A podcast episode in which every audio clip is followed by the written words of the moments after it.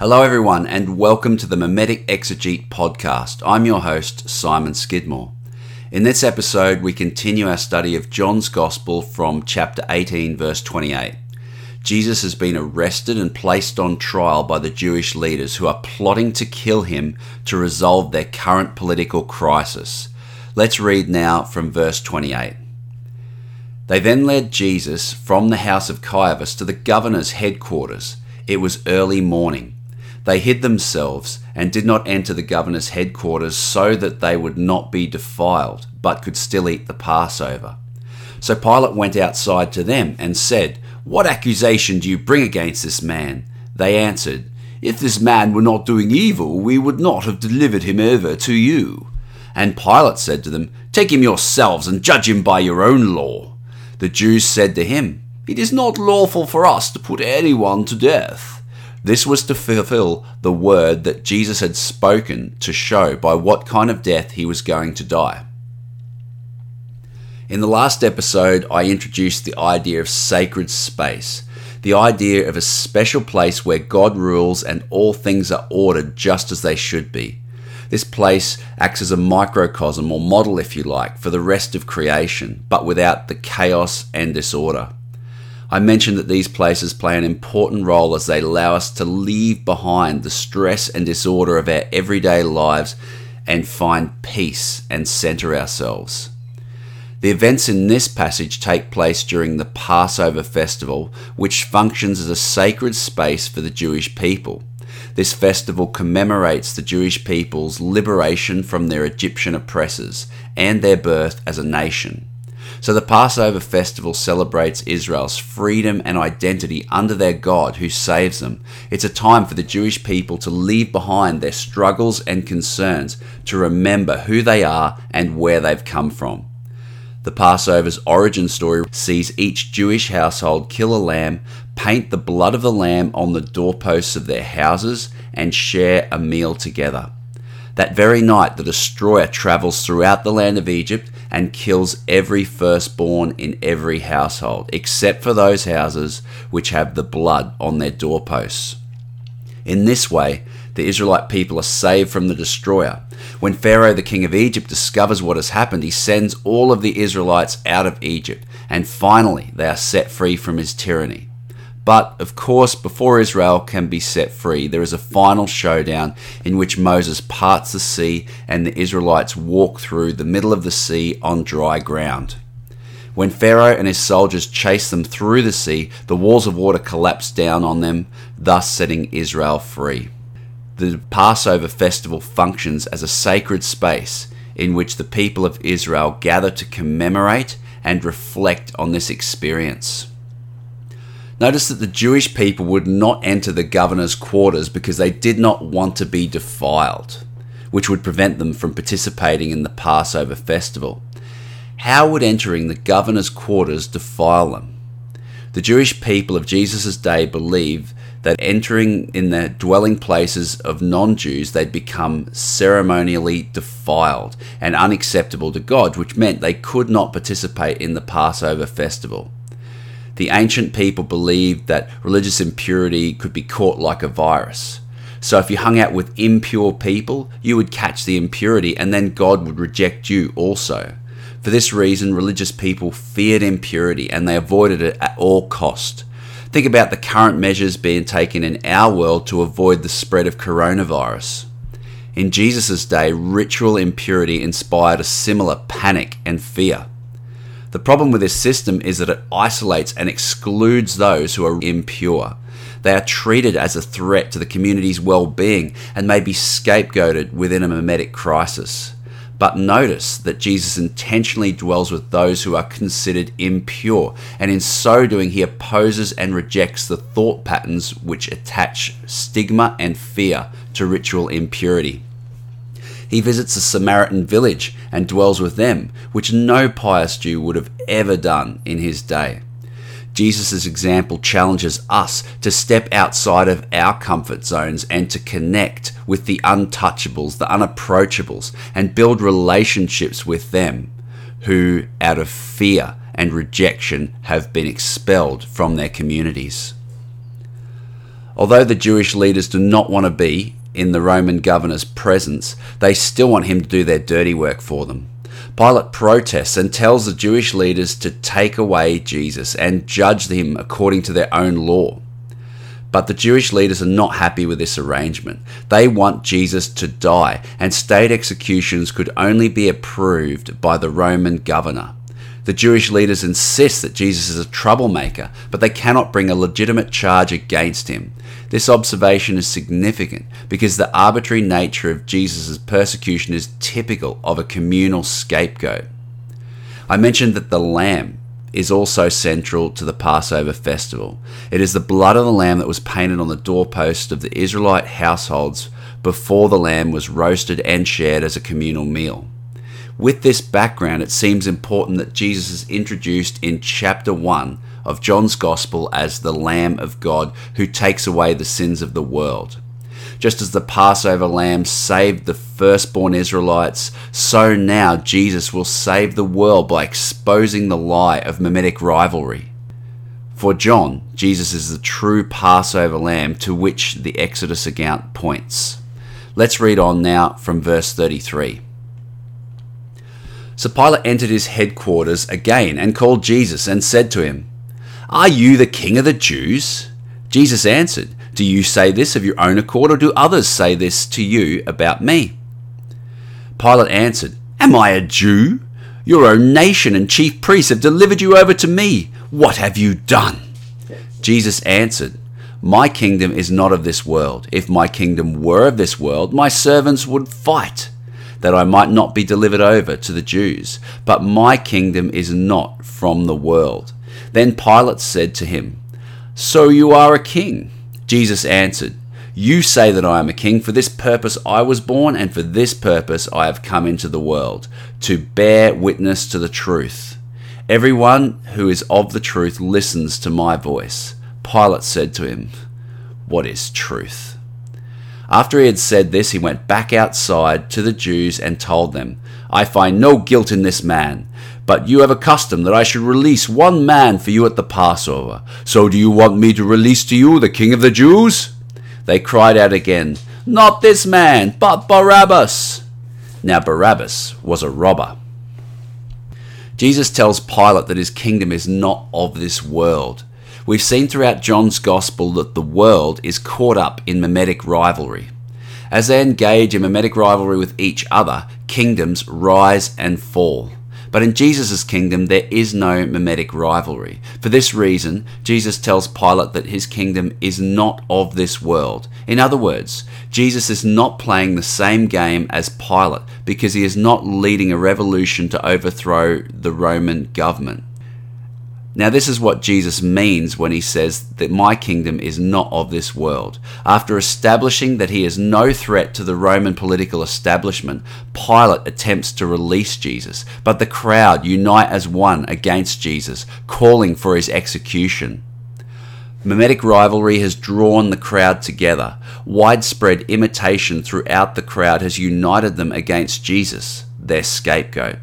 The crowd would rather see Barabbas, a dangerous criminal, released if it means that their innocent scapegoat, Jesus, will die.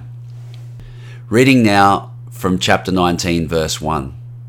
Then Pilate took Jesus and flogged him, and the soldiers twisted together a crown of thorns and put it on his head, and arrayed him in a purple robe. They came up to him saying, "Hail, King of the Jews!" They struck him with their hands. Pilate went out again and said to them, "See, I am bringing him out to you, that you may know that I find no guilt in him." So Jesus came out wearing the crown of thorns and the purple robe. Pilate said to him, "Behold the man!" When the chief priests and officers saw him, they cried out, "Crucify him! Crucify him!" Pilate said, "Take him yourselves and crucify him, for I find no fault in him." The Jews answered him, "We have a law. According to that law, he ought to die because he has made himself the Son of God." When Pilate heard this statement, he was even more afraid. He entered his headquarters again and said to Jesus, "Where are you from?" But Jesus gave him no answer. So Pilate said to him, "Will you not speak to me? Do you not know that I have the authority to release you and authority to crucify you?" Jesus answered, you would have no authority over me unless it was given to you from above. Therefore, he who delivered me over to you has the greatest sin." From then on, Pilate sought to release him, but the Jews cried out, "If you release this man, you are not Caesar's friend. Everyone who makes himself a king opposes Caesar." So when Pilate heard these words, he brought Jesus out and sat down on the judgment seat at a place called the Stone Pavement, and in Aramaic, Gabbatha. Now it was the day of preparation of the Passover, and it was about the sixth hour. He said to the Jews, "Behold your king!"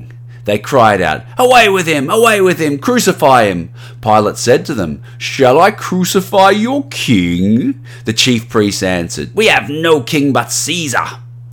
So he delivered him over to be crucified. So they took Jesus, and he went out wearing his cross to a place called the Place of the Skull, which in Aramaic is called Golgotha. There they crucified him, with two others, one on either side, and Jesus between them. Pilate also wrote an inscription and put it on the cross. It read, "Jesus of Nazareth, the King of the Jews." Many of the Jews read this inscription, for the place where Jesus was crucified was near the city, and it was written in Aramaic, in Latin, and in Greek. So the chief priest said to Pilate, "Do not write the King of the Jews, but rather say, 'This man said, I am the King of the Jews.'" Pilate answered, "What I have written, I have written." Although he finds Jesus innocent and seeks to set him free, the Jews finally convince Pilate to crucify Jesus by insisting he is a dangerous revolutionary who opposes the Roman Empire. It seems that Pilate was not willing to risk the possibility of a revolution that might take place if he exonerated Jesus and let him go. Pilate joins the persecution as Jesus is sentenced to crucifixion so that the religious leaders might secure political stability. While Pilate is resistant to yield to the Jewish leaders' request to crucify Jesus, in the end he is unable to resist the mimetic pull of the crowd. Yet Pilate makes it clear to the Jewish leaders that they are not friends. He exacerbates them, repeatedly referring to Jesus as their king. When Pilate erects a sign identifying Jesus as the King of the Jews, the Jewish leaders ask him to change it, but Pilate obstinately refuses. By identifying Jesus as the King of the Jews, Pilate insults the Jewish leaders and reminds them of their place under his dominion. Of course, the Jewish leaders have professed themselves that they have no other king rather than Caesar. They have proven this statement to be true through their persecution of Jesus. They have rejected Jesus and God as their king to serve the ruling principle of the world, mimetic rivalry. Let's read on now from verse twenty-three. When the soldiers had crucified Jesus, they took his garments and divided them into four parts, one part for each soldier, also his tunic. But the tunic was seamless, woven in one piece from top to bottom. So they said to one another, "Let us not tear it, but cast lots for it to see whose it shall be." This was to fulfill what the scripture says, "They divided my garments among them and cast lots for my clothing."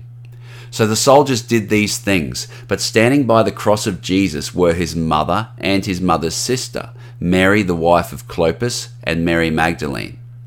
When Jesus saw his mother and the disciple whom he loved standing nearby, he said to his mother, "Woman, behold your son." Then he said to the disciple, "Behold your mother." And from that very hour the disciple took her to his home. Much has been said about Jesus' seamless tunic. For example, in three twenty-four A D, Alexander, the Bishop of Alexandria, writes a letter warning the churches about a dangerous new doctrine called Arianism, which threatens to split the church. He writes, "They have had the audacity to rend the seamless garment of Christ, which the soldiers dared not divide." In this letter, Alexander views Jesus' seamless garment as a symbolic representation of the unity that exists within the church. This reading works pretty well in the immediate context in which Jesus asks his disciple to care for his mother after his death. In Jesus' community, everyone is connected, just like branches of one vine. If one branch suffers, all the branches suffer. There cannot be any mimetic rivalry in a vine, because it is organically knitted together. In the same way, a community that is so connected, everybody cares for everybody else. Jesus' disciple does not protest about his obligation to his own parents or lack of resources, but looks after Jesus' own mother as if she was his very own. The disciples' example contrasts the actions of the soldier who flip a coin to decide which one of them gets to keep Jesus' garment. All of them want it, but unfortunately they will never experience the unity of Jesus' community as long as they are ruled by mimetic rivalry. Reading on now from verse twenty-eight. After this, Jesus, knowing that everything was finished, said, to fulfill the scripture, "I thirst." A jar of sour wine stood there, so they put a sponge of the sour wine on a hyssop branch and held it to his mouth. When Jesus had received the sour wine, he said, "It is finished," and he bowed down his head and gave up his spirit. Since it was the day of preparation, and so that the bodies would not remain on the cross on the Sabbath, for the Sabbath was a high day, the Jews asked Pilate that their legs might be broken and that they might be taken away. So the soldiers came and broke the legs of the first and of the other who had been crucified with him. But when they came to Jesus and saw that he was already dead, they did not break his legs. But one of the soldiers pierced his side with a spear, and at once there came out blood and water.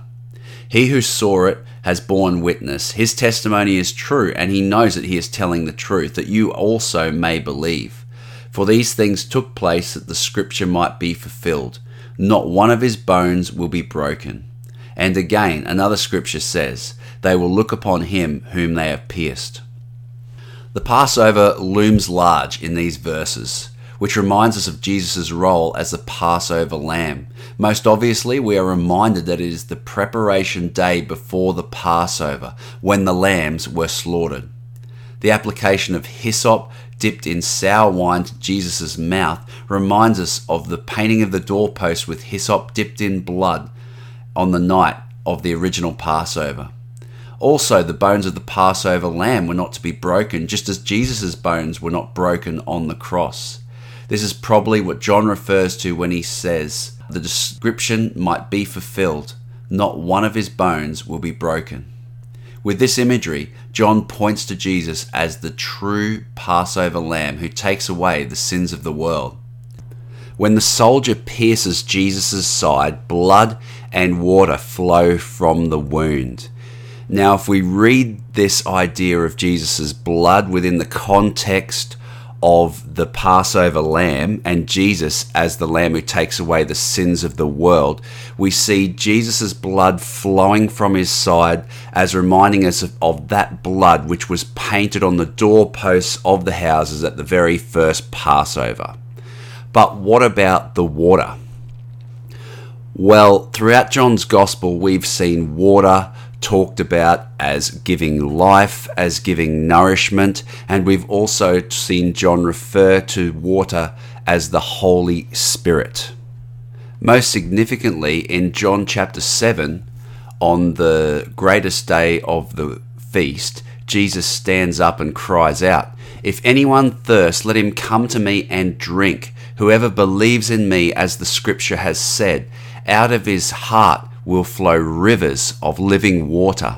Now this he said about the Spirit, whom those who believed in him were to receive, for as yet the Spirit had not been given, because Jesus was not yet glorified.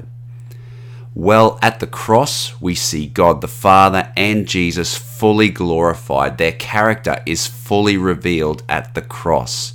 So now, we see the water being given. We see the water pouring from Jesus' side, which is symbolic of the Holy Spirit being poured out and given to the people now that Jesus has been glorified. So to sum up these ideas, the blood flowing from Jesus' side reminds us of the past. It reminds us of where Israel hath come from. It reminds us of that first Passover where the blood of the lamb was painted on the doorposts of the houses and the children of Israel were protected from the destroyer which passed through. But it, the water points forward to the future, the new beginning which is taking place, the Holy Spirit which is being poured out upon Jesus' disciples because he has now been glorified on the cross. Digging a little deeper, this Holy Spirit unites people together. It creates a sort of community that we're seeing where Jesus' disciple takes his mother home and looks after her as his own. It creates a sort of community that is organically connected together like a grapevine, where everyone looks after everyone else. So we start to see this idea of moving forward from a past where there is us versus them, there is Egypt versus Israel, there is the destroyer that makes the distinction between the children of Egypt, which must die, so that the children of Israel can be liberated. See, we're still on this scapegoat mentality. This is the same mentality Caiaphas uses when he explains that Jesus must die so that the nation of Israel can live. It's the same mechanism operating back here in Exodus as is operating here on the cross. But this is the new creation which is moving forward. The Holy Spirit, the water that is pouring from Jesus' side, opens our eyes because Jesus and God have now been glorified. We can see what God is truly like. And now we can see that it's not about us versus them. It's not about Egyptian versus Israelite. The Holy Spirit breaks down these distinctions so that we can be united all together as one. Let's talk a little bit about the other scripture which John quotes. They will look upon him whom they have pierced. This is a direct quotation of Zechariah twelve verse ten, which reads, "And I will pour out on the house of David and the inhabitants of Jerusalem a spirit of grace and pleas for mercy, so that when they look upon me, on me whom they have pierced, they shall mourn for him as one for an only child, and weep bitterly over him, as one weeps over a firstborn." Notice again that the firstborn reminds us of the night of the Passover narrative on which all the Egyptian firstborn were killed. Moreover, this verse describes a moment of awakening. The inhabitants of Jerusalem, that is the people of Israel, receive a new spirit, a spirit of grace which opens their eyes to see the innocence of the victims they have persecuted. The people discover a newfound empathy for their victims. The people of Israel regret and mourn for the harm they caused through their violent actions, so powerfully that their grief mirrors the cries of the Egyptians who lost their firstborn on the night of the first Passover. Such is the power of Jesus' death upon the cross, because it exposes the horror and destruction caused by mimetic rivalry. Jesus' words, "I thirst," on the cross, and the soldiers' response of giving him vinegar or sour wine to drink, reminds us of Psalm sixty-nine verse nineteen. Let me just read a few verses of that. "You know my reproach, and my shame and my dishonour. My foes are all known to you. Reproaches have broken my heart so that I am in despair. I looked for pity, but there was none, and for comforters, but I found none. They gave me poison for food, and for my thirst they gave me sour wine to drink." In this psalm, the writer essentially cries out to God for help because all of his friends, all of his acquaintances have ganged up against him. They've surrounded him. He has become the scapegoat. "I thirst" recalls this idea. It's the cry of the scapegoat. It's John's way of saying, look at Jesus. This is what's going on. Everyone has surrounded him. They have banded together to persecute him. By echoing the imagery of Psalm sixty-nine, John reminds his readers that Jesus also has been unjustly persecuted as a communal scapegoat. In case we missed it, Jesus also quotes part of Psalm twenty-two, which is another anthem of the scapegoat. This psalm talks about, again, somebody's community banding against them, surrounding him like ravenous dogs or ravenous wolves. They have persecuted him, they're fighting against him. And this person says things like, "I'm wasting away, all my bones are out of joint, I'm full of sorrow, I'm a worm and not a person." And through this language, the psalmist expresses his horror and sorrow in the midst of persecution. But this is not the end of the story. The psalm goes on to say that the afflicted shall eat and be satisfied. They'll come to praise the Lord. He says that all the ends of the world will come to the Lord, and people that have not yet been born will come and serve him. In other words, there's something new birthed out of this ordeal, out of this poor scapegoat's persecution. Something new is coming to pass. And so Jesus' words on the cross, "I thirst," remind us that the persecutors do not have the last say. The persecutors will not win out in the end. Yes, this is horrible. Yes, this is mimetic rivalry at its most ugly. But something new is breaking through on the cross. And Jesus' words remind us that something new and beautiful is coming. Thanks again for joining me on the Mimetic Exegete podcast. If you'd like to continue the conversation, you may do so on the Mimetic Exegete Facebook group. Until next time, may the Lord bless you and keep you.